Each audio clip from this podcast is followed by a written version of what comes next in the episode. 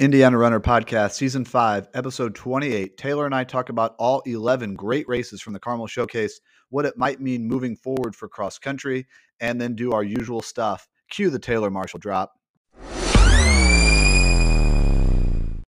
What? Did we just become best friends? Yup. Do you want to go do karate in the garage? Yup.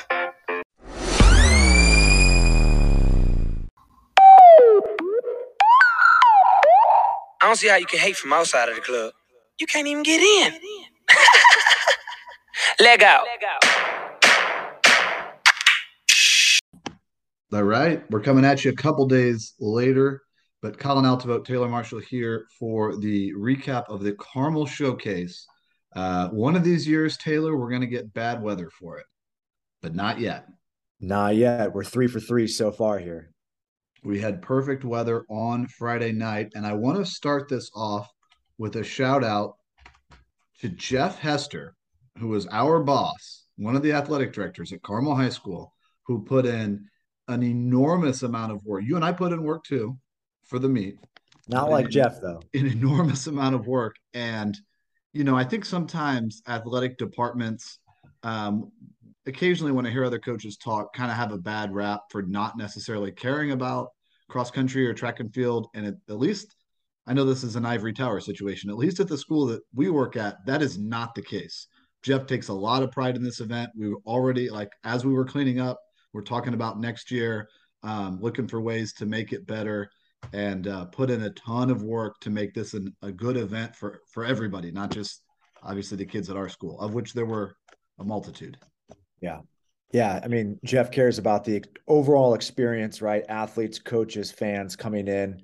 Uh, added some new things this year. The kids ran through a tunnel. There was an announcer on the field. There was the announcer in the stands. You know, there were T-shirts and sweatshirts for winners of heats, and um, just you know, a lot of time, effort, energy went into it, and uh, all the you know, hopefully your uh, son or daughter or the kids you coach ran well Friday night. I know you and I were excited about how our boys and girls did and um, you know a lot of that goes into creating that environment. So we're really thankful that we're allowed to do this.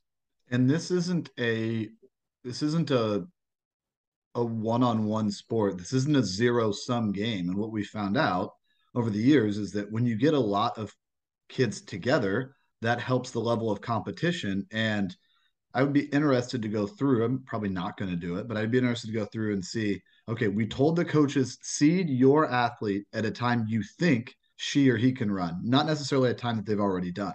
Yeah. I wonder how what percentage of athletes beat the seed time that their coach had entered. You you know what I might do is I might go and do it for our boys because I'll remember what I entered them at. Um, but it was you know in those were lofty times. We're like, hey, yeah. in a perfect scenario, perfect weather, perfect level of competition. Here's what I think she can run, and I think the majority of kids exceeded that.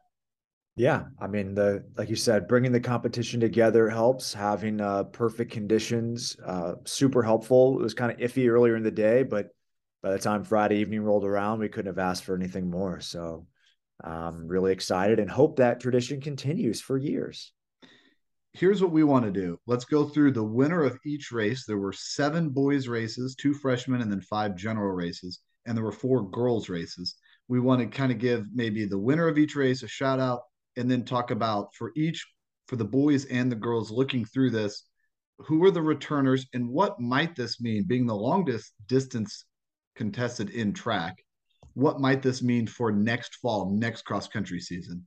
Um, so we'll do the boys first take a break do the girls and then kind of maybe go through our normal stuff after the girls. We're limited to 40 minutes on each side. We're going to stick stick to that uh, that limit. So that's a pretty lofty uh, schedule we've got here. Let's start, Taylor. This year there were two boys races uh, yeah. for the freshmen, and the winner of the first boys race.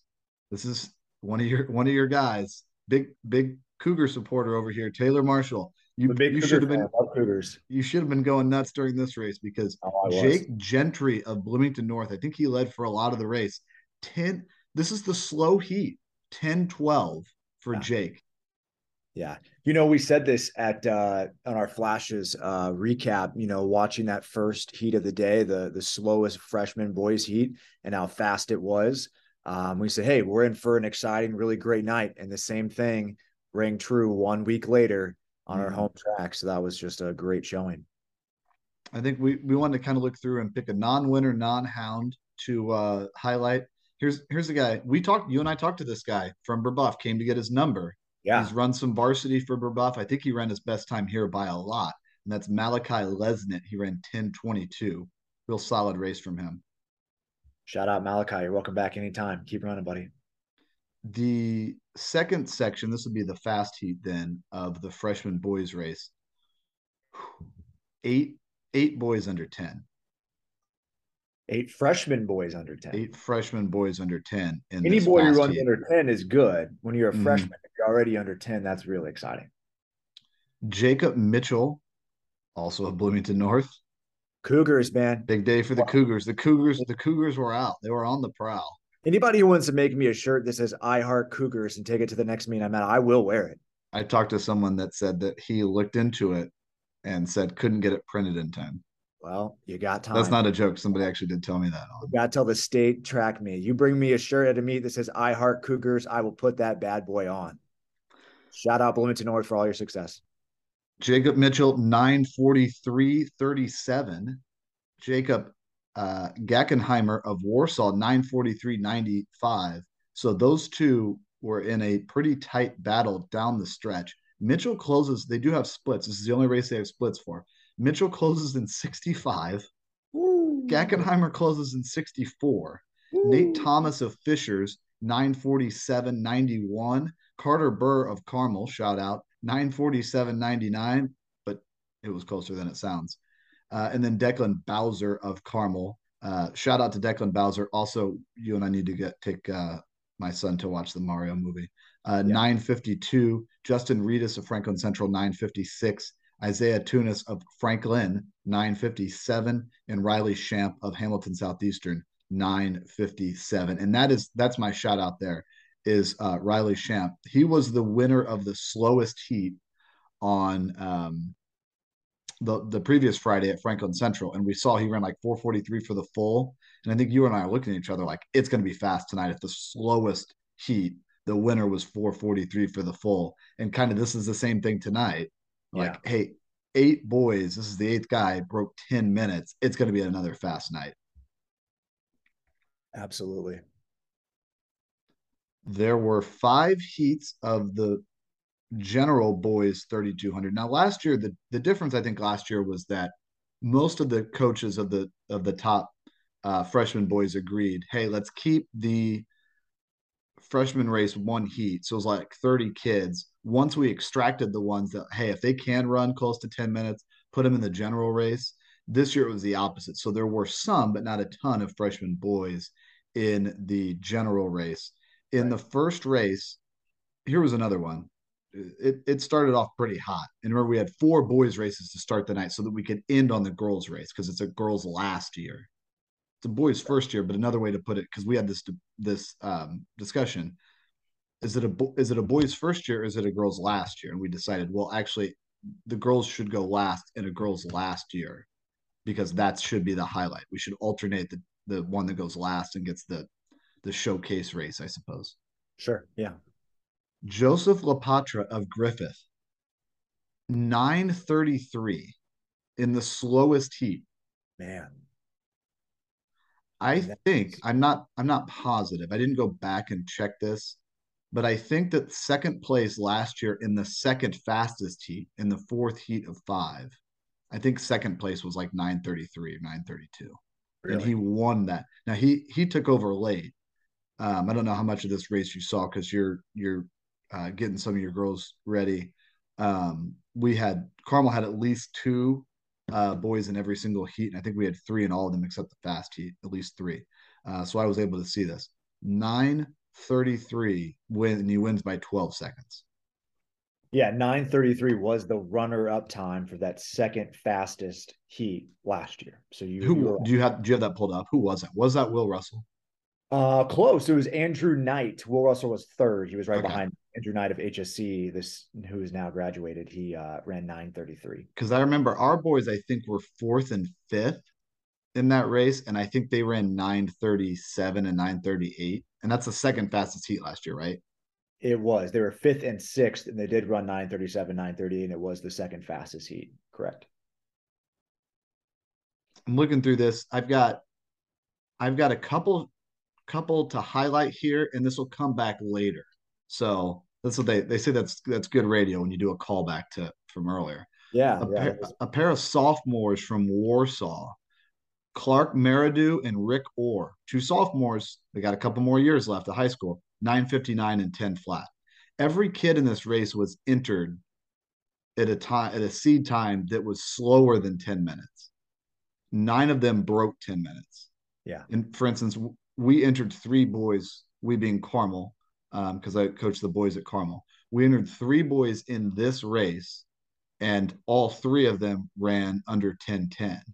The minimum seed time to get in you had to enter your kids at 10 10 or faster and 23 of the 29 boys ran that in this race yeah good I start mean, to the meet well to the point you made earlier right already here how many of these guys ran under their seed time? Well there's likely to be at least nine that we just discussed right there. Right. And be, right. Know, quite a few more so. And I, I actually think that like 1005 was like the fastest seed time going into this yeah. one. So I, yeah i think it was it was almost all of them. Yeah. Heat two for the boys. This is another big. Most of these races were won, I guess, not surprisingly, by someone with a really big finish. This was another really big finish in the last 600. People putting four, five, 10 second gaps on the field um, over the last, you know, 400 or 600 meters. Clay Badio, a senior from Delta, 934.97, and he finished in front of Davis Falcon, another senior from Chatard, in 939. You get anything from that race in particular? Uh, you know, nice performance there from the the freshmen. You mentioned two freshmen um, who uh, did not race the freshman specific race. Uh, the one of the two, Tyler uh, Gurkak, maybe. Um, mm-hmm. I'm not. I'm sorry, Tyler. Um, from Mooresville, he ran 9:46. Again, a really strong time for anybody, including a freshman. And um, you know, he was one of the two who did not participate in that freshman specific race at the beginning. A lot of guys in this race, gosh, maybe every guy in this race seemed as if their seed time was like 10 flat, and 16 of the 27 finishers ran under 10 minutes. And that that's a good shout out. Someone in a freshman that went up into the freshman race. And I yeah. believe there were, you know what, there were there were only two freshmen that ran up into the general race. Yes. And he was one, and then, and then the other one was Noah Bontrager in the fast heat, who was all state in cross country. Right, which makes sense section three on the boys side, we I just went out there today. Oh, uh, oh we did have to get the fire extinguisher on this for the last lap, and that was charging Charlie Ledke.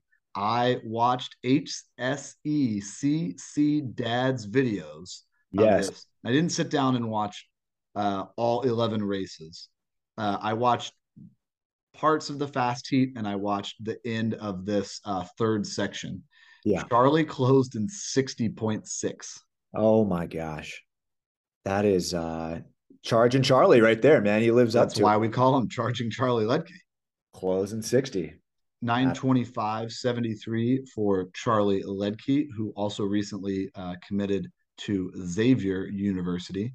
Uh, JD Haynes, a sophomore from uh, Chatard, 931. Parker Melling, a sophomore from Fishers, in 933.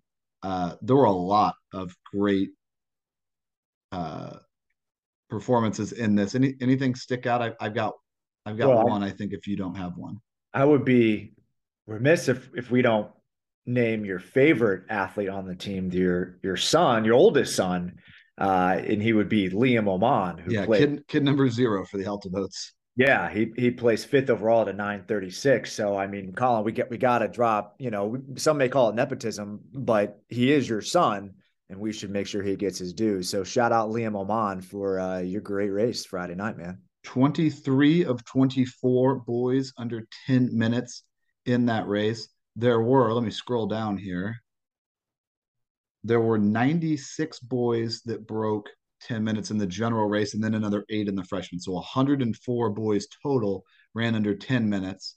Wow. Um, and I think you had said earlier, like if you run under 10 minutes, you're good. Yeah. You, you get that question a lot of times from kids, like, "Hey, what's what's good?" And I'm always I always go way too deep. I'm like, "Well, what do you mean by good? Is Yeah. it going to win the state championship? No, it's not. Is it better than I can do right now? Yes. So if that's your definition of good, Hey, by the way, 10 flat is also better than what I could do right now. eh, not by much. Although Andy Cowan could probably go under 10. Tom Ullman could. Oh, Tom, Tom Ullman's probably Tom- doing it right now. Well, let's we'll find out. Uh, an- another one to highlight. This this one had three sophomores in the top six, and we mentioned two of them already. And then Zach Reisner, a sophomore from Avon, nine thirty eight, uh, which is you know it's good. It's under ten minutes, certified good, and only a sophomore with two two years to go. Avon had a good showing, especially among the returners for next fall. And Avon's tournament path gets not much easier, but a little more manageable. Yeah. Heat four, this was the second fastest heat, and the winner was another sophomore, Jack Strong, 920. Jack Strong goes to Noblesville. He led three consecutive sophomore finishers at the front of this race. Neil White from Columbus North, 924. Jack Turnbull of Zionsville, 924. It was a huge, pretty big negative split on this, also. Yeah, we saw that uh, kind of throughout the night. Um, you know, I don't recall maybe one race stands out to you, boys or girls, but it seemed as if um, both were a little bit more conservative the first mile and really pushed. A lot of the winners did.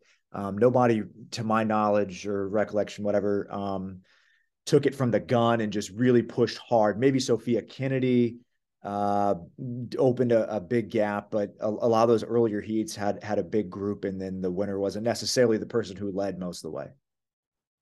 Yeah, and then the boys fast heat, which we'll get to in a minute, um, it was one person led essentially the whole way, but that was also a pretty big negative split. I went back and kind of I didn't watch the whole you know nine minutes of the video, but I kind of went back and forth, and they've got a clock on the HSECC Dad video uh, they've got a they've got a clock for the fast heat, so you can just kind of see where your runner is. Um, now, sometimes it's a little harder to decipher because they're cutting between multiple cameras. So yeah. if you're looking for one guy and they cut at, at, at the last part, you might miss it. Um, you got anybody else in this in this heat for a shout out? Uh, we're we're good. Let's keep it rolling. All right, in the fast heat, David Woods tweeted out today, um, and he he sent this to me. That's how I saw it. Yeah. Um, that in the last from 2004 to 2022. So what would that be? 19 state meets, but one year they didn't have one, right? So 18 state meets. Yep. That six boys had broken nine minutes at the state championship.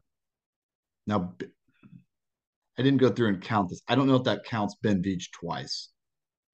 No, it must be six unique boys because Futsum would have done it multiple times as well, I'd imagine. Yeah.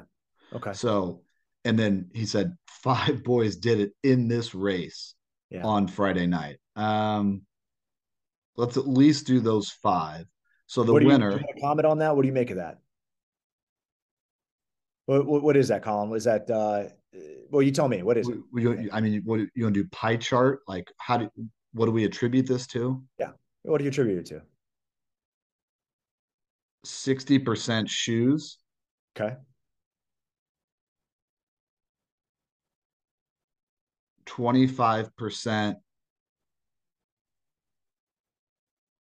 good classes. Okay. So that's eighty-five. Five percent extremely nice weather. Okay. 10% miscellaneous. They, you know, I mean, if, if we're talking state meet in the 3,200, right? I mean, it's possible a lot of these guys may have, hey, 1632 double, four by eight, 32, right. whatever. Right. So agreeing that, hey, coaches, we're all going to bring our best kids to this one location. We're all going to race this one event. Correct. We're all playing capture the flag. Yeah, so I Dress think that, accordingly. that falls within that 10%, if not maybe close to the entirety of it. I I'm still kind of reeling from it because I mean there's there's two parts and we've talked about this in the podcast. Um, there's two there's two parts to me. There's the there's the part of me that's interested in general and has been for a long time in track and field and more specifically in distance running in for high schoolers in Indiana. Yeah. Since I ran, since even before I ran, when my dad would take me to the North Side relays, you know, as a sixth or seventh grader. Um, and then there's the part of me that's the coach at Carmel who saw two of his own athletes run under nine minutes. And I'm, I'm, you and I are pretty, you and I are very similar, but in this regard, we're pretty different, which is you're a lot more high energy. And, and part of this could be you're a, a few years younger. You're in a new coaching situation where I've been the coach for a long time. You're a lot more high energy, emotional, and I'm a lot more even. Yeah. But after this race on Friday, I was high I, mean, energy, I was, baby. I was giving everybody a hug. Chest bump. Rick Weinheimer, Kathy Provenzano, Taylor Marshall, uh, anybody in sight that I knew. Um, and then kind of, you know, as the girls' race had started, I, I just kind of went in my into the office in our in our locker room since the meet was at our school and just kind of sat there and tried to reflect on it and be like, wow, this is this was crazy. Yeah. Even if 60% of it, you know, are are the shoes. Yeah. Uh, let's go through them. At least at least the top five. Uh, the drought is over. He had never won. This is the third year of the meet. He'd never won. He lost a photo finish as a sophomore, and he um, was third last year. Old King Cole, Cole Matison from Carmel, shout out 856 38. The runner up, Martin Bark, Marvelous. He needs a nickname. Marvelous Martin Barco, the fourth right. from Martinsville, 857 68. Third place, Tony Provenzano from Carmel. Shout out. 858.81. In fourth, closing, Cameron Todd from Brebeuf, 858.85, but it was closer than it sounds. And in fifth, and this is this is a guy who knows how to lean at the line. And and thankfully he does. Kyle Clark from Bloomington North, 859.98. And we talked about Will Russell, who was third last year in like 933, 934. Will Russell from Columbus North runs 901.53. Sam Quagliaroli from Fishers, 909.51, and that breaks his school record. Uh, Ezra Burrell from Brebeuf, 911. Max Malloy from Elkhart, 912. Matt Helton from Zionsville, 913. Yeah. 16 boys broke 920. Man. I mean, you know, 920, you're pushing closer to that state standard. So that we'll see that continue to fall here. Um, here's here's how fast it's gotten. Now this is a this is a pretty wide time frame, but I used to coach with a guy named Tito Downer, um, who went to Carmel and he graduated, I think, in 97. And his senior year of high school, he was, I think he was third at the state meet in the 3200, and he ran 927. Man. Our fourth best boy from Carmel on Friday night ran 927. Yeah. And in his heat, he finished 12th, and he was not in the fast heat. it's just it's insane. You know it's just it's fun. It's crazy fun when you get to go uh, to the meet and, and watch and cheer and your your kids are participating. And you know i understand that uh, you know track is a team sport. You and i definitely agree on that. And there's sometimes team commitments that pull kids away. But if your athlete can make it next year to the carmel showcase you know, you got you got to come. You got to give them a chance. You got to show them that you know, hey, we can run faster than uh, you know whatever we we think we can right now. You put the weather, which you can't control, but we've been lucky enough to have really good weather. Uh, put the competition out there and see what happens. So, let's let's hop in the DeLorean here for just a minute and do a quick glance into the future. Back to the Future two. All right based on INCC stats, the top two teams on the boys' side next year are Carmel and Noblesville. Okay. And the number three team is Zionsville. So uh, you got a pen? You might want to write these down. I do. Hit me, Colin. Okay. I'm going to read the times from Carmel first. These are for the returners.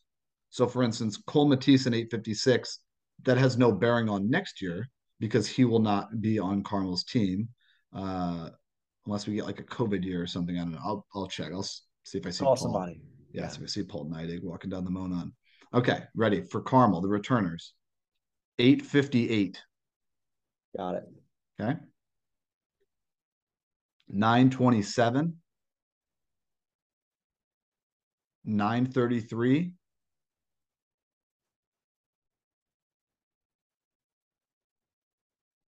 thirty-eight. And wow, I did a lot of scrolling. And the next one is also nine thirty-eight. Okay. Those are five right there. eight boys on Friday night ran 938. Not all from the same school, but two of them from the same school. Okay, for Noblesville. You ready? Yep. 920, Got it. 927, 931, 932, and put an asterisk next to that. Got it. 944. Cool. What do you make of that as you're seeing them next to each other or one and then the other, however you wrote it on your paper? Well, uh, you know, uh, Noblesville is is close, obviously, to uh, two through five, but Carmel's big advantage is having a kid who's going to contend for the overall title and be be up there. There's a big gap between Carmel's one and Noblesville's one. Um, and now, what if I remember how you put an asterisk next to one? I did. What if I told you that kid finished in the top 15 this year at the state cross country meet? And likely would be back up there higher. Then I think Noblesville is is close. It's still Carmel with the edge, but what is the um let's see as we look at the preseason INCC stats uh rating okay well I, I I had focused mostly on the girls obviously but Carmel's team rating a 112 to Noblesville's 124 Carmel 44% point four, sorry 44.4% chance to win 29.6% chance for Noblesville that seems pretty accurate given the results from Friday night. Um, an edge to Carmel, thanks in part to Provenzano and the fact that uh, two through five match up really well between Carmel and Noblesville. Um, that that seems that seems legitimate. I, I think I'm I'm buying that. Zionsville then I think had at least five returners under 10 minutes on um, Friday night. So that's probably another team that's that's right in there. Those are the top two. Zionsville could could probably get into the mix. Yeah, that sounds legitimate. Did you have another team outside of those two to maybe look out for on the boys' side? Um, overall, on the boys' side, I would kind of based say, on returners. Yeah, based on returners. Well, you know, my my team that I'm big on, they you know they weren't all all here, but um, I think you know we'll, see the same in the uh, sorry some of the uh, the blue bloods, right? The guys that we normally talk about um, up here. You know, Fishers has uh, Quagliaroli who will be uh, toward the front. Um, and they also had a couple other guys. Yeah, uh, said 933 from Parker Melling. And then one of their better guys is that's returner didn't run at our showcase. I think he's a junior, Matthew Kim. I think he ran 426 and 156, and he won the 1600. And I think he was second to Nasty Nate Killeen in the 800. So he's having a really, really good season. It's just not reflected in these results. Right. So, you know, we have to remember that. Remember the fact that they seem to always sort of be in the mix. Um, you, you know, I, I would throw them up there and then uh, you know, we'll, we'll see what happens with uh with a Columbus North or something in terms of reloading. They lose they lose a lot of uh seniors, but um, we'll see what they kind of bring back. So I would think about Fishers. I would think about, you know, what uh, Columbus North could do. Uh, and Floyd Central, another team that we really didn't uh, talk much about here. Um, you know, see see where they could be in the mix uh, from far southern Indiana. My team is Warsaw in this. Now, I don't think Warsaw is going to be a title contender or even a podium contender, but here's what they had on uh, Friday night of, of returners. Okay. Tyler Mimnaugh, 926.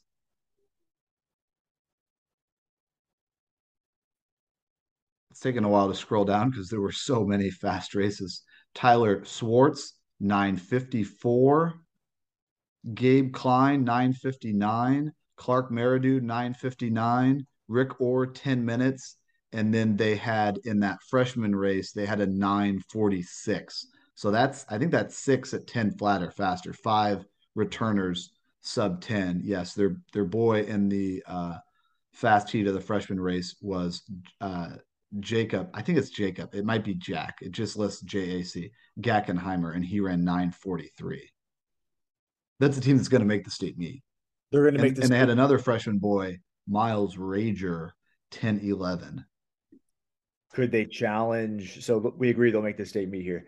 Could they challenge um, Concordia Lutheran to to win what is now, now the regional round? Yeah, so so Warsaw was in New Prairie. Have they now? When I was in high school, they were in our that Fort Wayne semi-state. I think it was New Haven back then. Um, have they switched back to that one? According to INCC stats, that would be the regional that they're Okay. in New Haven, and they're the number two team behind Concordia Lutheran. Yeah, and, and whatever's on there is is legit. So yeah, I, I think they could be. I think they could be in in the mix for that. Where are they on INCC stats? They are rated 18th, right? Ranked 18th. They're the second in the New Haven regional. Um, and they have an 89.6% chance at making the state finals. That sounds pretty good. Although I won't call it a lot, Scott. Listen, hang on, Scott. You know, no locks here. I well, there's there are some locks. Yeah, I, I mean, I think I certainly think they'll they'll make the state meet, and that's a school that I mean, I, they probably don't mind me saying this that has basically said that they've run more volume and they've run more hard extended runs and more focus on their aerobic training in practice. And when you go out and run, you know, five, six, seven guys, 10 minutes or faster, pretty obvious. There you go. And the, you know, a 3200 in late April on a perfect night in a perfect environment is not the same thing as a high pressure race on LaVern Gibson, potentially or even likely in kind of poor conditions. Yeah. But it's the closest thing we got. Right. It's a lot closer than taking somebody's four by eight and saying, well, you know, if they could just hang on to the last 400. It's a long time to hang on, man. It's never happened. hanging to do. It's never happened. Gravity is undefeated. It's a lot of hanging. Yeah. Well, any um any any other thoughts about the the boys? I mean, that was it. The boys and the girls were both, you know, historic races. yeah. The boys more so because the elite boys times have a minute threshold and girls don't, right? Yeah. Because nine minutes for the boys is not equivalent to 11 minutes for the girls. No. But 10 minutes for the girls is not equivalent to nine minutes for the boys. no. What what would you say? Maybe 10 10 30? I was going to say 10, 10 40, 10 40. Okay. The, 10, the 10 30, maybe, maybe more, maybe more accurate. Somewhere. So let's let's call it somewhere in there, somewhere between 10 30, 10 40, where you're seeing uh would be a sub nine performance out of a boy. Yeah. So I think, you know, we saw and we saw quite a few of those here that we'll get to right after the break. So um, you know, lot, lots of exciting things and get the brain, you know, the wheels turning about what might happen at the state meet and who may be in contention and how all that looks uh, in terms of what their teams may need as well. Is this the biggest? Let me throw something at you here because we got a few minutes. I just feel like we should use it. Is the is the biggest surprise to you over these these first two weeks in spring break? Well, Carmel spring break, but the first two showcase meets that it was a surprise that marvelous Martin Barco beat Old King Cole Mathisen at the Franklin Central Showcase, right? Yes. But we've had some time to digest it. It's kind of like, yeah, okay, that's that's not that. It's even crazier that if you add up their times from both of these showcase meets, that Barco's actually like a second faster. Yeah. The the it it's hard to say it was as surprising because Cole did win Friday night and he was the favorite and was the favorite the previous Friday and, and was upset there. But uh, you know, well, Bark, and then and then how much how much is like, well, he only won by this much, but it's like, well, yeah, but when you win, you win, right?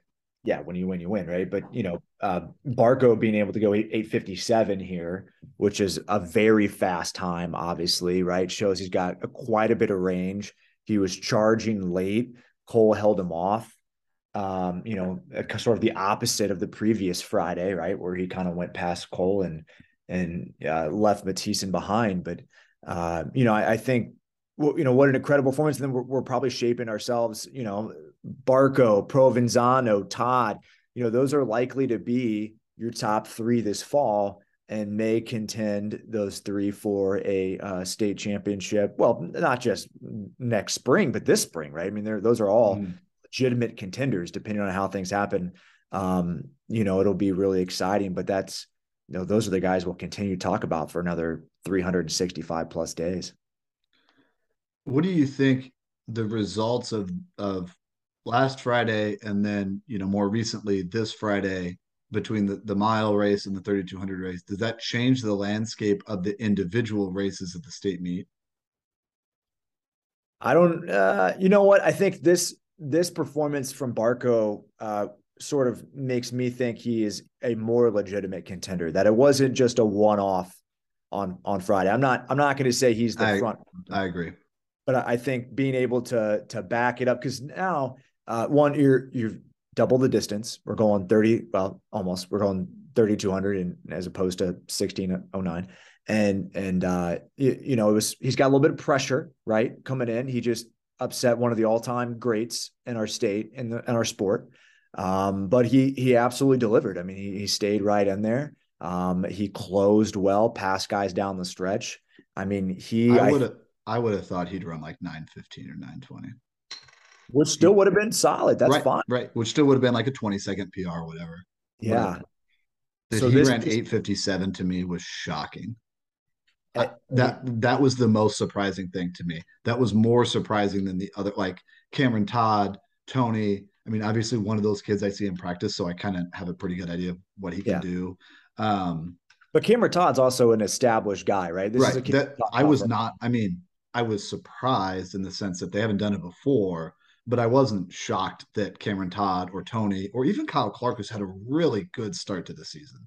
Yeah. Um, I wasn't really like shocked by that, but but Barco hanging on and then still closing in like 62 or 63 was, yeah. and that was you know, it wasn't a crazy pace for those guys that have run 15 flat or 1447 on LaVern, you know, but for someone that finished in the 40s or 50s at the state meet, that's a pretty aggressive pace to be able to hold on there.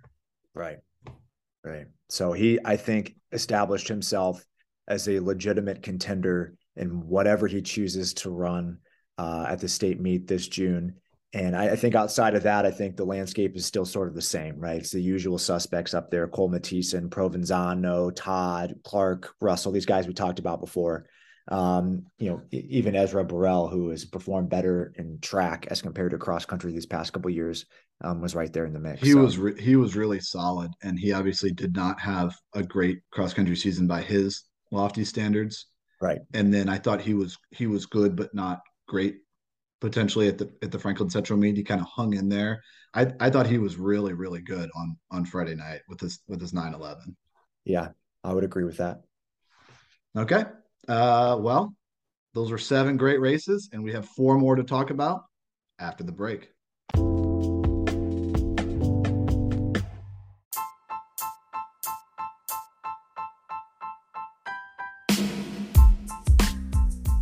Former Carmel High School and Indiana University runner Ben Veatch has started a coaching program. Ben is offering personal coaching for any level of runner from middle school, high school, college, or post collegiate, and any distance from the 800 to the marathon.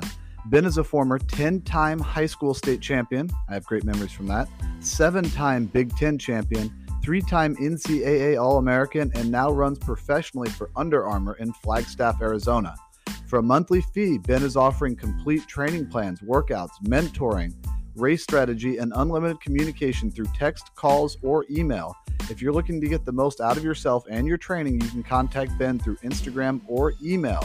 Ben's Instagram is bveatchxc. That's B as in boy, V as in Victor, E A T C H X C.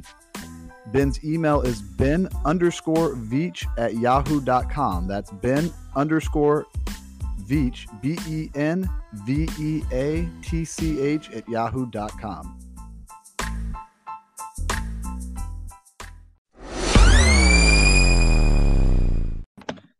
And we're back. All right, so a little bit of housekeeping before we get to the girls, because it is a boys' first year, but another way to put it is the girls' last year. And I think there's a uh, feeling that whichever event is last is the featured event, right? Yes. So I think it's good that we alternate. When we were in high school, they didn't used to do that. So it's a newer thing. I think it's good that we alternate years um, with boys first or girls first. I think they have alternated track for a long time uh, but cross country, whoever goes first, has that's relatively recent, right? Maybe in the last 10 years. Probably coincides with a shift from 4K to 5K for girls. Yes, I believe that is the case. No, the first year that they alternated, I think, was 2013. First year okay. 4K to 5K was 2007. Yes. Uh, anyways, we've done our, our two podcasts here now. I uh, don't know what we'll do in the next. There's not kind of one event, so maybe we might do like an emergency pod if uh, it's crazy at Conference Indiana, HCC, whatever. And then I think we'll probably do them, you know, after the sectional, regional, maybe state meet uh, preview, things like that. But your boys are going to be on the call for the IHSAA separate days. So you're going to call the girls, no, you're going to call the boys meet on Friday. Correct. And I'm going to call the girls meet on Saturday. So you won't get to hear us both at the same time. Well, we might make special guest appearances. Unless, in, yeah, I was going to say, unless in the, if Liam Oman wins the 3200, I'm going to go full Frank Costanza and just run up to the booth. And I got a lot of problems with you people, and you're going to hear about it. Come on in. We'll get that bleed button ready to go. let's let's get into the girls races. There were only four races, but Taylor, I want to, you know what? I want to commend you here publicly on the podcast um, and don't worry, I'll get in several uh, digs at you later. Yeah. You took it upon yourself. You and I had agreed that it was a goal of ours to increase participation on the girls' side. Last year, there were only three heats as compared to five boys' heats. Right. And you went out and contacted a lot of different coaches and invited their girls to compete, said, We will give you a good environment a good chance uh, to run your best time, a good experience. And we had many more girls this year, and we, we hope to grow it. It'd be great if it was even, if there was even interest between the boys and the girls. We are working. So if you coach girls, let us know. Come on out. First heat of the girls. This is a name that you may be familiar with if you've been following Indiana distance running for the last two weeks. Laura Barco, a freshman from Martinsville she ran very well at the end of the race. There must Wonder be something to it. From. Yeah. Uh, Laura ran 11:24. She's a freshman. Cece Jackson, also a freshman from Chittard, ran 11:26, and then Sammy Rastrelli. There we go. Two two siblings there in the top three. Two yeah. famous siblings. 11:45. What do you make of that one? I'm going to point out a pair. You know, I've been been high on the on Bloomington North, the Cougars, right? I heart Cougars. I don't know who doesn't, but I love Cougars. Uh, you, and you're you are the biggest Cougar guy I know of anyone. I'm big big fan of Cougars. I I would wear a shirt that says I heart Cougars. Um, but I'm going to go. Someone's getting you that. I hope so. I'm going to go on the south side of the city, Bloomington High School South. Uh, two girls, Clara Graham and Jillian uh, Hoover, um, were two of four Panthers on the night to break 12 minutes, with the fifth Panther, these are all returners, by the way, the fifth Panther running 12 flat. So Bloomington South in a pretty good position. And you know, a couple of those girls are freshmen, by the way, um, moving forward here. So shout out to the pair of Panthers in the first heat of the night. So we say non-winners, non-hounds, but I'm going to break that rule because you coach the uh, girls and I coach the boys. Ellie Smith, sub 12. Yeah. From Carmel. Yeah. It was awesome. Really excited about her. Just keeps getting better every day.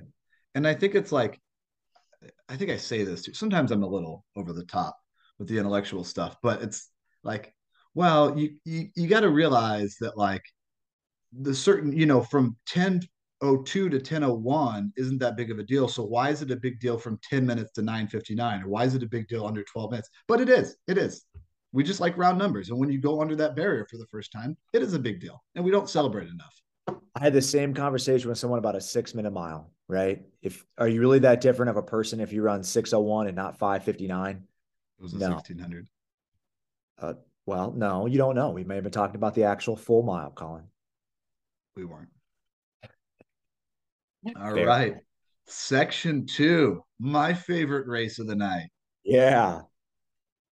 A junior from Carmel High School, Audrey Ricketts, 11 23, November 23rd, as we say on the streets, 11 23 uh, for Audrey, who trailed uh, for the first six laps and then and then took over at the end. She beat a junior from Cathedral, Lucy Marquardt, who ran 11:27, and then a freshman from Franklin Central, Caitlin Pettit, 11:35. What do you make of that one? Well, first of all, shout out to Audrey Ricketts, right, for for the dub there. Um, but I want to give a, a non Proud moment for the family.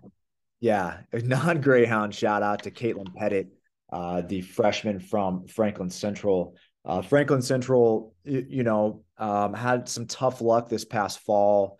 Uh, they were uh, going into the season a team to really watch, a podium contender, really strong, and then they they hit a couple rough patches throughout the year. But um, they look they look like they're ready to go. Um, not only running well this spring, but I think are really going to gear up well for this fall. Um, so I think you know Pettit and her teammates are definitely ones to watch. You're going to mention one of their returners here in a moment. Um, so I, I, would keep a, a, close look on the on the flashes, uh, not just the rest of this track season going into you know all the way through October. Yeah, Franklin Central girls looked really good on on Friday, and we can get in. And a lot, a lot or all of them, I think, are returning. Are the Miller sisters, the Miller twins, are they juniors? They are coming back. Yeah, so they they they could be setting themselves up for a really really competitive fall season. Heat three on the girls' side. Here we go, and this was another, even more so, I think, than Audrey. This was a monstrous close on the last lap here um, by this athlete, and I think she did it in a really smart way because she got she got a huge gap, and then the field kind of came back to her at the end, maybe tied up a little bit, but she'd open up enough of a gap, and it's you know it's a physical race, but it's also an emotional thing that when you see that, it's kind of natural to let up and real kind of think or, or that you're not going to win the race. Um, so just a really a really tough and really smart race here by Kylie Klein, a junior from Franklin Central, 1103, 1103 wins Yeah. the, you know, I guess we we can't call it the slow heat, it's the third of four, but the second fastest heat, and she runs 11. You and I were kind of standing there at the finish, and we've got our the eyes on obviously the girls on our team, uh, both of which ran great races, ran 11 10, and they're both coming back uh, next year and the year after. But man, 1103 and then 1104 for Paige Hazelrig of Noblesville. Um, in fact, two Noblesville runners, Hazelrig and Brooke Leahy in the top in the top three. And then I was surprised. There's another Crane sister. There's a Yeah. third Crane sister. Hannah Crane from Edgewood, 1109. Big family, talented runners. We'll be talking about the cranes. There's another there's we we might have we might get four or five minutes out of this one. There's a there's a lot. There's a lot to process in this heat. Yeah. Well, and you you talked about Klein and her big kick with about 350 to go. Um, you know, if you go back and you watch the video a couple times, maybe you streamed it from your computer onto your TV that's above your fireplace as you laid on the couch all day. I, I don't know, maybe that was you, maybe that wasn't you. But um I It did wasn't me. someone Must- someone who it wasn't me, so it must have been you. it was me and i watched it a couple times and uh you know she was kind of in uh kind of trapped kylie klein was uh going into the bell lap and my my girl liv munt uh started to push there in the final lap and i thought oh man we we might go back to back here right? We might see some hounds get dubs back to back. And um she made a smart move uh, kind of backing around with 350 to go and then really you know hammered the finish and and started pulling away. And you could see them just kind of string out and like you said kind of have that tough mental moment.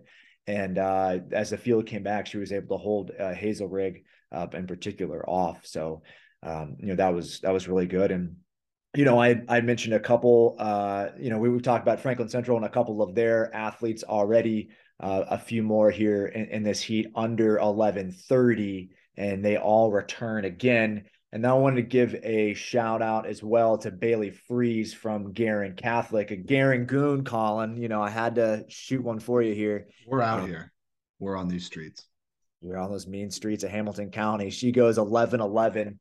Uh, make a wish. 11, 11 Taylor, 11 11 finished eighth. Yeah. And there was another girl behind her that ran 11 11. 11 11 finished ninth. Yeah. Ninth. One.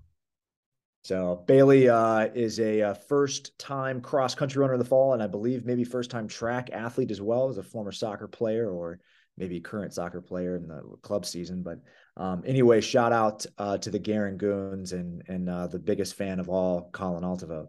So here, here is, I, I think, the big story. We talked about this at the track season is the emergence of marvelous Martin Barco the fourth.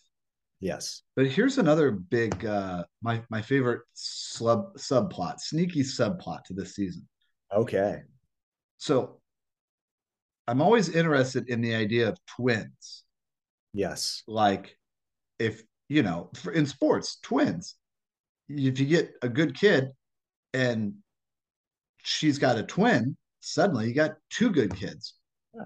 But I'm always like, how you know what's what is what is genetics versus environment what so if you have twins they have the same genetics identical twins in the same environment so why would they not finish next to each other in every single race right well there are two sets of twins that we could look at who have done that so there's there's the miscellaneous parts of races but there are two twins the martolios from bloomington south in every race that I see, they finish within like two or three tenths of a second yeah.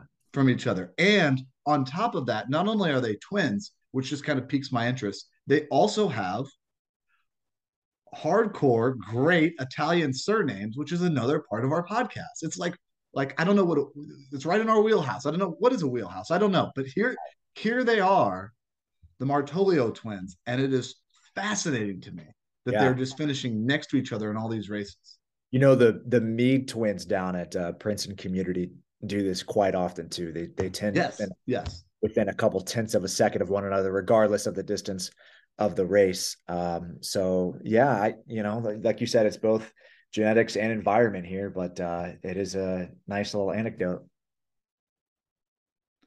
Okay, the fast heat. 15 girls broke 11 minutes. 15 girls ran under 11 minutes. Yeah.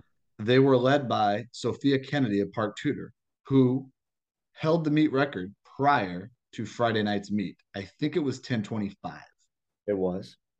It is no longer 1025. It's 1007. Second place was Addison Canablo of Homestead in Fort Wayne, who to me just kind of basic observation, seems a renewed and more experienced runner.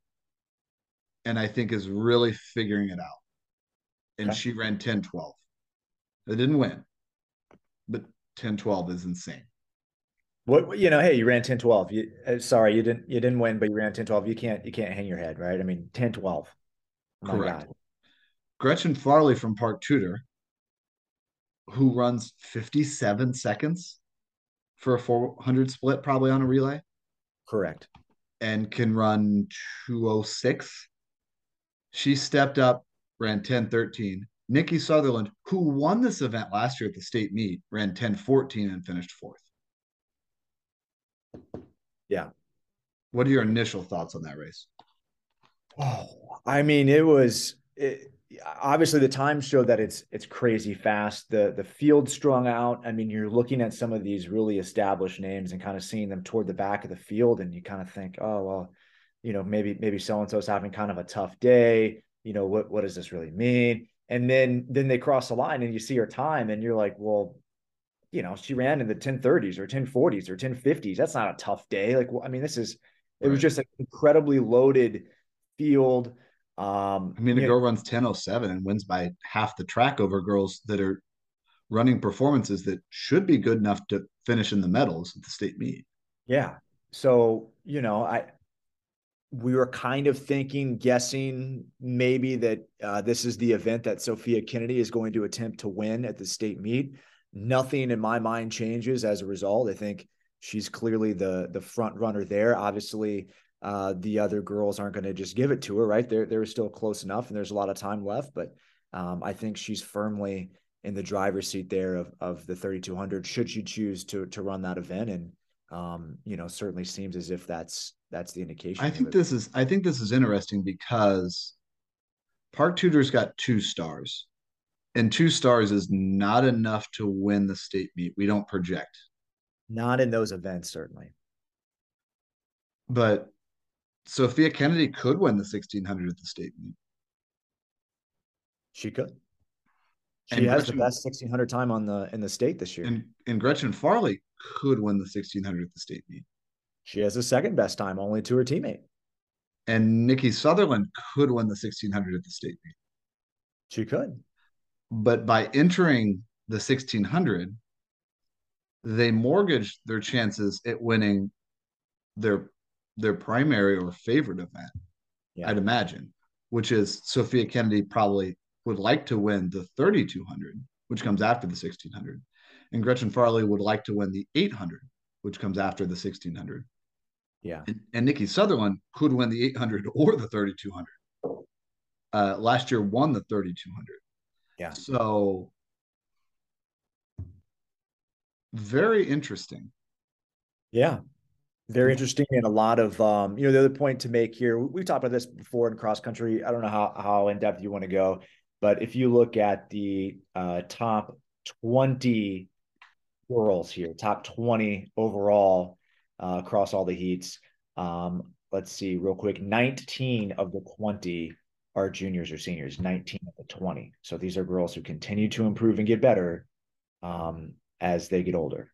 You know, okay, so that's interesting because you and I have talked about this a lot. And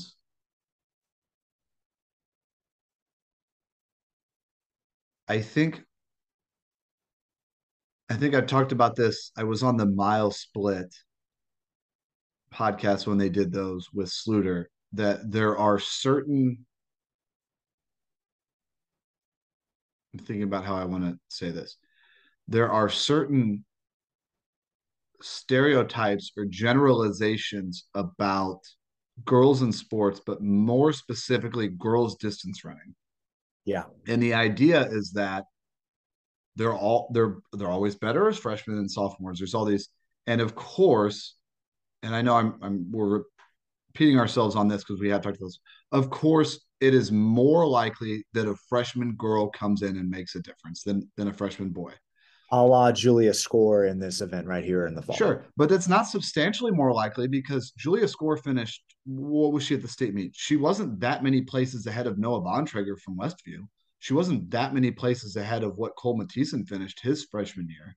And Okay. and Cole is Cole is a you know a once in a generation star, and maybe maybe Noah Bontrager eventually turns into a once in a generation star. Yeah. But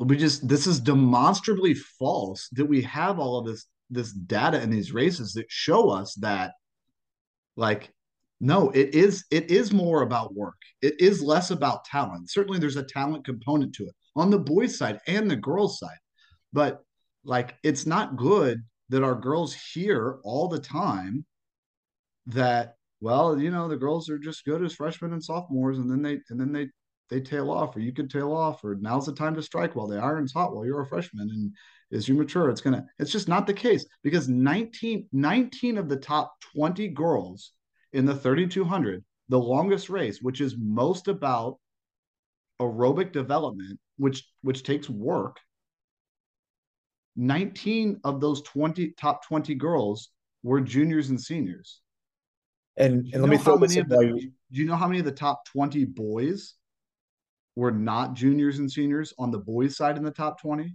how many underclassmen boys were in the top 20? I would say uh two, six. Six. Okay. six. Or- so i don't want to hear it. Yeah. i don't want to hear that it's uh, girls are going to get worse through age because it's not. It's not just talent. It is excellence through hard work. And it takes time. And when you look at Sophia Kennedy, Addison Canabo, Gretchen Farley, Nikki Sutherland, Lily Baker. All all of these girls are much better than they were when they came in as freshmen. And it's not it's not just being idle. It's not just trying to avoid getting sick or getting hurt. It's much more about work than it is about just genetic and what what you were born with. It is. If you, if you remember our post state recap from cross country of fall of 21, we mentioned that not one girl, not one freshman girl, that is, not one freshman girl placed all state that year. They were Right. all up. Right. all up. So, you know, another another piece of uh, evidence to support that. Well, and the and the difference is that it's this was not on our rundown. I, I feel vaguely like you know that we each worked a 70 hour week and you know just where to prod to get me going on these things. Um it's n- there there are certain high profile examples on the girls side of Yeah. someone that was successful as a freshman or sophomore Yeah. that tailed off and wasn't seen later on Yeah. and obviously we're not going to get on here and mention names but there are examples of boys that were successful when they were younger that were in the top 10 as a junior and 50th or 60th or didn't make the state meet in cross country in their senior year because guess what? That's life. It doesn't work out perfectly. And they're 17 they're 17 years old. You have no idea what's going on in their lives. But we've got it it is it is har- harmful generalizations to girls sports in general and and high school girls distance runners specifically when we allow when we allow ourselves to believe when we allow them to believe when we have them hear these things that just aren't true they just aren't true Well, I can't add any more passion than you already did. So we we just will keep reinforcing that. And I reinforce that at practice every day with our girls. hope i wasn't unclear on my feelings on that uh what, do, what are we going to do next look ahead to next year Let's look to next year. Yeah. Okay, so I think on INCC stats, I think the top two are Carmel and Noble, Noblesville and Carmel in that order. Is that correct? Or is Homestead maybe slightly ahead of Carmel on So- INCC stats? If you look at the team rating, it's Noblesville 119, Homestead 182, Carmel 189. If you look at Let's the look at percentage. yeah, the percentage to likelihood to win the state championship. Because the pers- Noblesville- the the team rating. I'm gonna interject here real quick. The team rating is perfectly as it goes down this list. The the the percentage is here All are the things that could happen, of course, and there's a lot of things that we don't know that we can't put in like eighth graders, current eighth graders, future ninth graders. Um, so I think, you know, life's messy. Life's messy. So Noblesville has a 70% chance at the state championship, according to INCC stats, right? Likely to win, um, to repeat. Carmel has a 9.8% chance, and then Homestead 5.5. So Okay. based on likelihood, it's Noblesville, Carmel, Homestead in that order. Do you have your pen ready? I've got my numbers to give you. I got it all here if you're ready. Oh, you've already got it. Well, I can go through what you sent, what I sent you yesterday, or we can uh, do what you got here. I got my pen. If you've got them already written down, I don't think there's any reason for me to scroll through these and search for it. Then here are your returners from. Let's start with Noblesville. Yeah, Okay. because they are number one on that one. percentage and team score, like like he- heavy number one. Yeah. Um, returners here from Noblesville, Rimpey, 1054, Confirm, she's good, Perez, 1103, also good. Uh, Kennedy or uh, Applegate, right? The older App- Applegate, 1124, She's good. Flynn, 1135, She's good. and then the younger Applegate, Ainsley Applegate, 1142. She's good too. Those are the, they're all very good. Those are their five. Uh, Carmel, Liv Yeah. Munt, 11, She's good. Sadie Foley, 1110, She's good. Audrey Ricketts, 1123, She's good. Shout out family. Charlotte Kono, 1132, She's good. Nola Elling, 1139. She's good. She's good. Um, so if you kind of go through and you know, this again, this is April, this is one meet, this is whatever, you know, we're just kind of having some banter here on the podcast. Home track advantage for Carmel. Home so track on and so forth. Worth at least 50 points, I would say. Um, you know, you go through and you score the the results as if it were a cross country meet, and you assume that all participants are on a scoring team, right? We're not going to get into who's the individuals or whatever. Uh, returners only. Noblesville, 107 points. Carmel, 110 points. What do you make of that? That's pretty close. That that is close. I'll let you do the talking. There are right. There are there are two parts to me. There is the part of me that is interested and does the podcast and likes to give the recognition around the whole state. Yeah. And there's the part of me that receives a direct deposit into my bank account every two weeks from Carmel Clay Schools. Yeah. That also coaches at Carmel, and my friend is the girls' coach, and I'm not the girls' coach, so that affords me a little more uh, bandwidth to talk about this. Um, I certainly think Noblesville is still the favorite for next fall. Sure.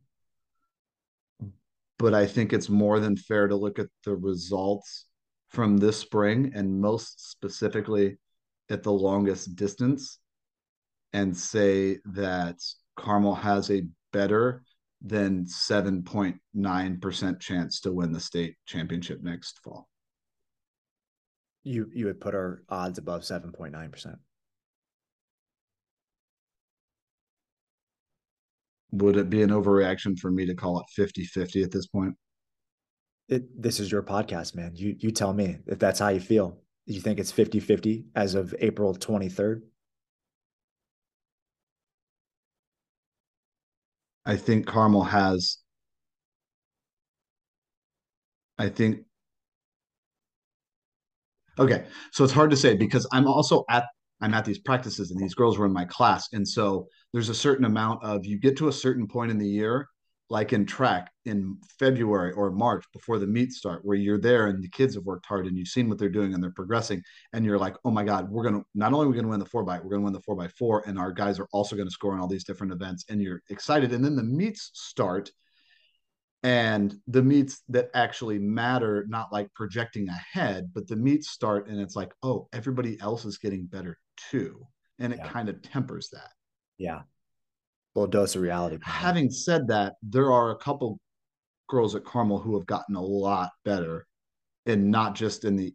A lot of times, w- what you show it in track is in the four by eight or even in the sixteen hundred, and that just doesn't have the same correlation that the longer races do. And so a girl can run five twelve or five fourteen for sixteen hundred, and you think like, oh man, she's going to be a beast in cross country, and then you get to cross country, and she's just not quite there. Yeah. Um, and, and it happens on the boys' side as well. Um, but I think this kind of shows that Carmel is closing the gap there, which which which was a chasm after No, last fall. Yeah, Noblesville, uh, by far the best team all fall. I mean, even in their couple matchups with Columbus North showed that they were they were better than the team that was the second best team. Let me ask you about a third team there. We mentioned them, but really haven't gone in depth about Homestead. Where does Homestead fall? I just don't think Homestead has the depth. I think their top two are going to be so good, and Homestead's going to score four. Yeah. Um, you know, maybe she finishes second or third or whatever, and that's actually, you know, she finishes second or third with team points, but like it's a minuscule difference. Sure. Um, and their their second one is is pretty good, but I just I'm not sure Noblesville is gonna have the depth to hang with Carmel and Noble. Or I'm sorry, I don't think Homestead will have the depth to hang with Carmel and Noblesville. Okay. Noblesville's depth was very, very good, Very but good. and again, it's hard. It's hard to figure that this out of what I should say and what I shouldn't say and what you know. Like you don't want to just come on. You didn't make a podcast just to come on and talk about how well the kids at our school are doing. Um, but that's a lot. That's a lot of depth from from Carmel. Yeah. And and you know, look, Noblesville is very good. They are very talented. We we may have this conversation here in a few more months, and they will still be far and away the, the best team in the state. We, you know, we just don't know, right? I mean, we we took one snapshot of uh in entire season so we could banter back and forth about it for a while on the podcast and, and speculate and all that kind of fun stuff. But um, you know, we know just how good those girls are. Um, so you, you know, we who who knows what will happen. Um, you know, like you said, um, there, there's an outcome I'd like to happen, but um, you know, we we know they're going to be ready too. So should be a lot of fun. Uh, real quick, you got one personal highlight to do before we do fantasy track. Personal highlight here. I'm gonna pick someone who I have. There was a lot. There was a lot going on all week too. So. Yeah. Okay. I got one. Here's my personal highlight. Um, it did not occur at this meet. Um, this was our, uh, you know, 32 showcase, and uh, the rest of the team traveled to Warren Central for the inaugural Dennis McNulty invite, and they honored. McNulty on the track. And I I wasn't there. Obviously, I was at our meet at Carmel, but I got to see some pictures um, on on Twitter, and uh, the number of alumni who showed up for uh, to support Coach McNulty was just fantastic. That was so cool to see, um, showing uh, respect to him. Uh, but we sent a group uh, to Warren, and uh, one of my freshman girls. not only did she PR Colin in the 1600, she ran a 546, but you brought home the win. Oh man, that was so fun and so exciting. I, I love the opportunity to have two meets on the same night where all these kids get a chance to run. I mean, you know, that that is a big challenge that you and I face at a, at a school with the number of kids we have is finding opportunities, particularly in track where it's a little bit harder to find all those. So, um, you know, we had 16 girls run at the 32 showcase and then um, we sent a, a, four by eight and three in the 16, eight and the 32 all to Warren. And um, I believe uh, almost every girl there PR'd and uh, one Liliana Kate is her name. She ran a 546 and won the 1600. So shout out Liliana. You know what? I'm not. I'm not even going to go through my whole thing about like how. Oh my god, how tough is Thomas? That's seven minutes to do it. So yeah, how tough is Thomas Biltmire? Like that's just he just comes in, gets it done every single day. We've already talked about Liam, Max Meisner with the big PR, Drew Grogan never run the 3200. I was like, why don't we just, we got a showcase. Why don't you just go out there and do it? Joel Spitall, oh my gosh, 1002, just flying through the field. And I know everybody thinks I'm going to just go through this whole list of guys. Um, but, but I'm not. All I got to say is this one of our guys last year in the last meet, he ran a huge PR, 455 for 1600, which is great. Before that, I think his best time was 506 his name is Cohen Levy. All Cohen, right. real real small guy. He's a greyhound, right? What's a small a greyhound is a dog. What's a small dog called? Uh small as a whippet. No, no, no, no, not a small greyhound. What's a small, just in general, a small dog, a baby dog is called what? A puppy. A puppy or a pup. Pup, yeah. My kid watches a lot of Paw Patrol, and I just got to let you know. No job's too big, Cohen. No pups too small. My man last year only broke five minutes one time. Friday night runs 10.06. Wow. Out of boy. No job's too big, no pup's too small. No pup is too small. Uh, okay, here we go. Six minutes. Fantasy track.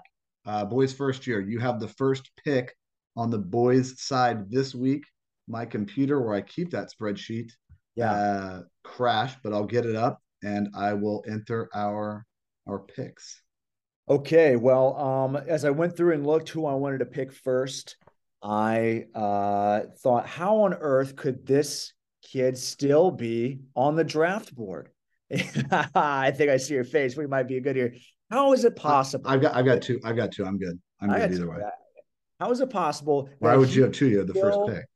Still available. Well, just in case. I don't know. Um, but you know, I, he was in an Indy Star article, and, and his his teammates were talked about it. And uh, you know, he was right down the road from uh, where I uh, used to coach, and, and on the big road where I live. Oh, uh, okay. Oh, I must be picking something different thing. We anyway, his name is Josiah Rogers. He's the sprinter for Park Tudor. He is. uh We hadn't picked him yet. No, I couldn't believe it. I, I double checked. I didn't pull a Rachel Maringer and pick her for the third time. Um, I the girls, the girls' picks are coming up, so you've got Oh, a I- shot. hang, hang tight, Maringer fans. I'm I'm ready to go again. Um, Josiah Rogers, man, he's the Even leader- Scott Lidskin is like, this is a little extreme. Yeah, yeah. he's he is the uh, the state leader in the hundred, and he's ranked high in the two hundred. Um, so he is my pick. Welcome to the team, Mister Rogers neighborhood. Boom. Okay, so I I think I've got one. And it is a guy. I thought this was where you were going after the last two weeks because he did have an article in the Indy Star about him. Yeah, You have not picked marvelous Martin Barco the fourth, have you? I have not picked him. No. And you won't because I just took him. All right. So there you go. You took Josiah Rogers of Park Tudor, who somehow fell to like I don't know what are we on like the twelfth round or whatever. Yeah, I mean, you know, we talk about like a Mr. Irrelevant, you know, in the NFL. He's not that this is not our last pick here, but I mean, you know, he's a guy who slid all the way to the, yeah, you know, we've been doing this for a couple months and man. So sorry about that, Josiah, but uh, you know what? You're delivering on the track, so you really don't care what I think, do you? Honestly, I bet he never knows. He's not one of our five listeners. Five hundred more like it. All right, my fantasy track Excel spreadsheet is not opening. Nope, here goes. So, what do we got? Three minutes here. I'm gonna Yeah. enter. You got Josiah Rogers. You, I had the first pick on the girls' side, although I'm getting dangerously close to having to forfeit that. Uh, if I can't pick one here in the next couple minutes. And I'm looking through here. I don't think you picked this athlete. Or did you? We do a quick control F Tell me who here. is, I'll tell you. Layla Smith from I- Warren. I do not have Layla Smith on my team. No. And you won't. Oh, Just typed man. it. It is decided. All right, two and a half minutes. Who you got? Okay, I'm gonna go with um okay, Rachel someone Manger? who well, I'd like to pick Rachel Manger again, but I've been told by uh, the management to stop picking it. Uh, so fine. Due Uh, to instead- management, due to circumstances, you will not be picking Rachel Maringer. no, instead I'm going to pick um a, a, a probably a, a long lost cousin of mine, Colin, uh, someone uh, who shares the the same last name, and and Audrey, oh, long lost cousin of mine, Audrey Ricketts. That's yours. And I hope to see at the at the reunion uh this summer. Her name is Kylie Marshall. Uh awesome name. I don't know why I didn't pick her earlier, just like Josiah. You know, oh, oh for two here. Should have picked these two right off the bat. Um, but but my my sister here, uh, or my cousin, uh, Kylie Marshall attends Munster, way up in the region, where she um is is very good at the 200. She uh is on there four by one and four by four, which are both ranked high in the state, and she's a fantastic long jumper. And I think, you know, the junior from the region is uh, you know, underrated because it's uh it's a wee bit chilly up there, and we don't uh we don't always give the region love. That's a Um, great point. so- It's hard to run fast when it's cold, and it's always cold there until like Always mid-May. cold. It's Yeah. snow snow on the ground until uh, July 4th, I think. And they shoot the fireworks off and it lands in the snow. But I, I think what happens is she's gonna run even faster when she gets to Bloomington in a few weeks, and I can't wait for that. One more minute? I'll tell hear it. She's in a lot of events, so you're a real you're a real volume shooter on this one. Hey, you get you get enough shots up, you gotta you're gonna see some of them go in, and then it just it just it just rolls from there. Yeah, All right, man. This this is our best one yet. yeah, this is good. Put put this bad boy up on that. Uh, you know what? Let's go ahead and send that into the Hall of Fame. I'll do that right now. Thanks for coming on. And Taylor, go Hounds.